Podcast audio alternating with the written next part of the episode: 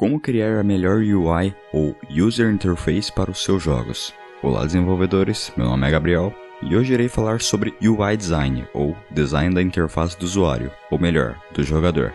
Para quem não sabe, a interface é o meio de campo entre o computador e o usuário, ou seja, a interface faz a interação homem-máquina.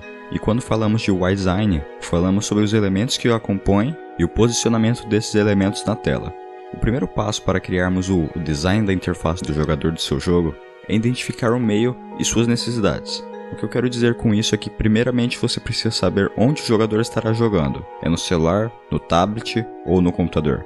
Você precisa considerar que mesmo que o seu público esteja no computador, muitas pessoas possuem monitores pequenos. E mesmo que seu público esteja no celular ou no tablet, nem todo mundo tem um celular ou tablet com tela grande. Então trabalhe sempre considerando a possibilidade de que seu público-alvo possui telas menores do que a sua, para que quando você projete a interface do jogador, você evite colocar muitos elementos que não caberiam nas telas pequenas dos jogadores ou que ficariam minúsculas nelas. Por fim, com você tendo entendido as necessidades técnicas dos seus jogadores, você precisa entender agora as necessidades do seu jogo quanto à sua interface, ou seja, identificar o que o jogador necessitará ter em sua tela durante o jogo.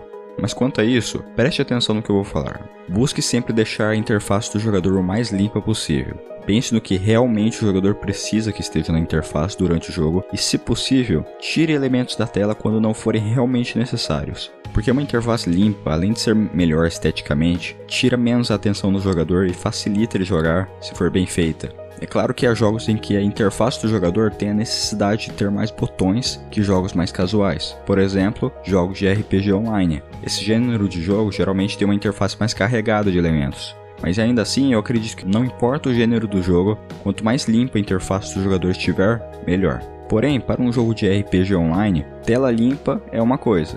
Para um jogo casual, tela limpa é outra. Fazer uma interface limpa significa ter apenas o necessário nela. Antes de continuarmos, peço que se ainda não é inscrito no canal, se inscreva para receber mais conteúdo sobre a área de desenvolvimento de jogos. E se você quiser apoiar o canal e receber conteúdos exclusivos sobre desenvolvimento de jogos, o link do meu apoia-se está na descrição. Tendo entendido as necessidades técnicas e de gameplay do seu jogo para com a interface do jogador, para fazer o design da interface do jogador precisamos fazer a prototipagem dela. Existem três níveis de prototipagem, a de baixa fidelidade, que é um rascunho dos wireframes do jogo, feitas com papel e caneta, a de média fidelidade, que apresenta a versão final dos wireframes por meio de um software, e a de alta fidelidade, que é o protótipo mais próximo de como será no jogo, já apresentando as artes da UI. Mas agora você pode estar se perguntando, o que é um wireframe? O wireframe é um protótipo de interface que busca representar a UI por meio de formas geométricas e textos. Para exemplificar, eu vou deixar na tela um exemplo de wireframe de baixa, média e alta fidelidade. Quando estiver projetando a UI design do seu jogo, busque sempre fazer três coisas. Primeiro, manter a interface limpa, como eu já falei anteriormente. Segundo, criar contrastes entre os elementos importantes e menos importantes da interface. E terceiro, criar ícones que falem por si mesmos. Tudo isso com um único objetivo, melhorar a usabilidade da UI do seu jogo. Uma interface limpa é mais fácil de ser entendida e utilizada. Elementos que contrastem pelo tamanho, cor, forma ou opacidade melhoram a usabilidade da interface. E ícones que não precisam de legendas são muito mais fáceis de serem interpretados e, consequentemente, de serem utilizados. Tendo entendido tudo isso, eu preciso te avisar que é importante que você passe por todos os três níveis de prototipagem, porque cada nível tem uma função importante. O protótipo de baixa fidelidade tem a função de facilitar você desenhar o design da interface. Se você pular esse nível de prototipagem, você corre o risco de perder muito mais tempo fazendo alterações na interface, porque é muito mais fácil mudar o design da UI, da User Interface, quando ela está no papel do que quando ela já está no software, principalmente quando você já fez os assets da UI e posicionou na interface. Ou seja, quanto maior a fidelidade do protótipo da UI, mais difícil é fazer alterações no protótipo.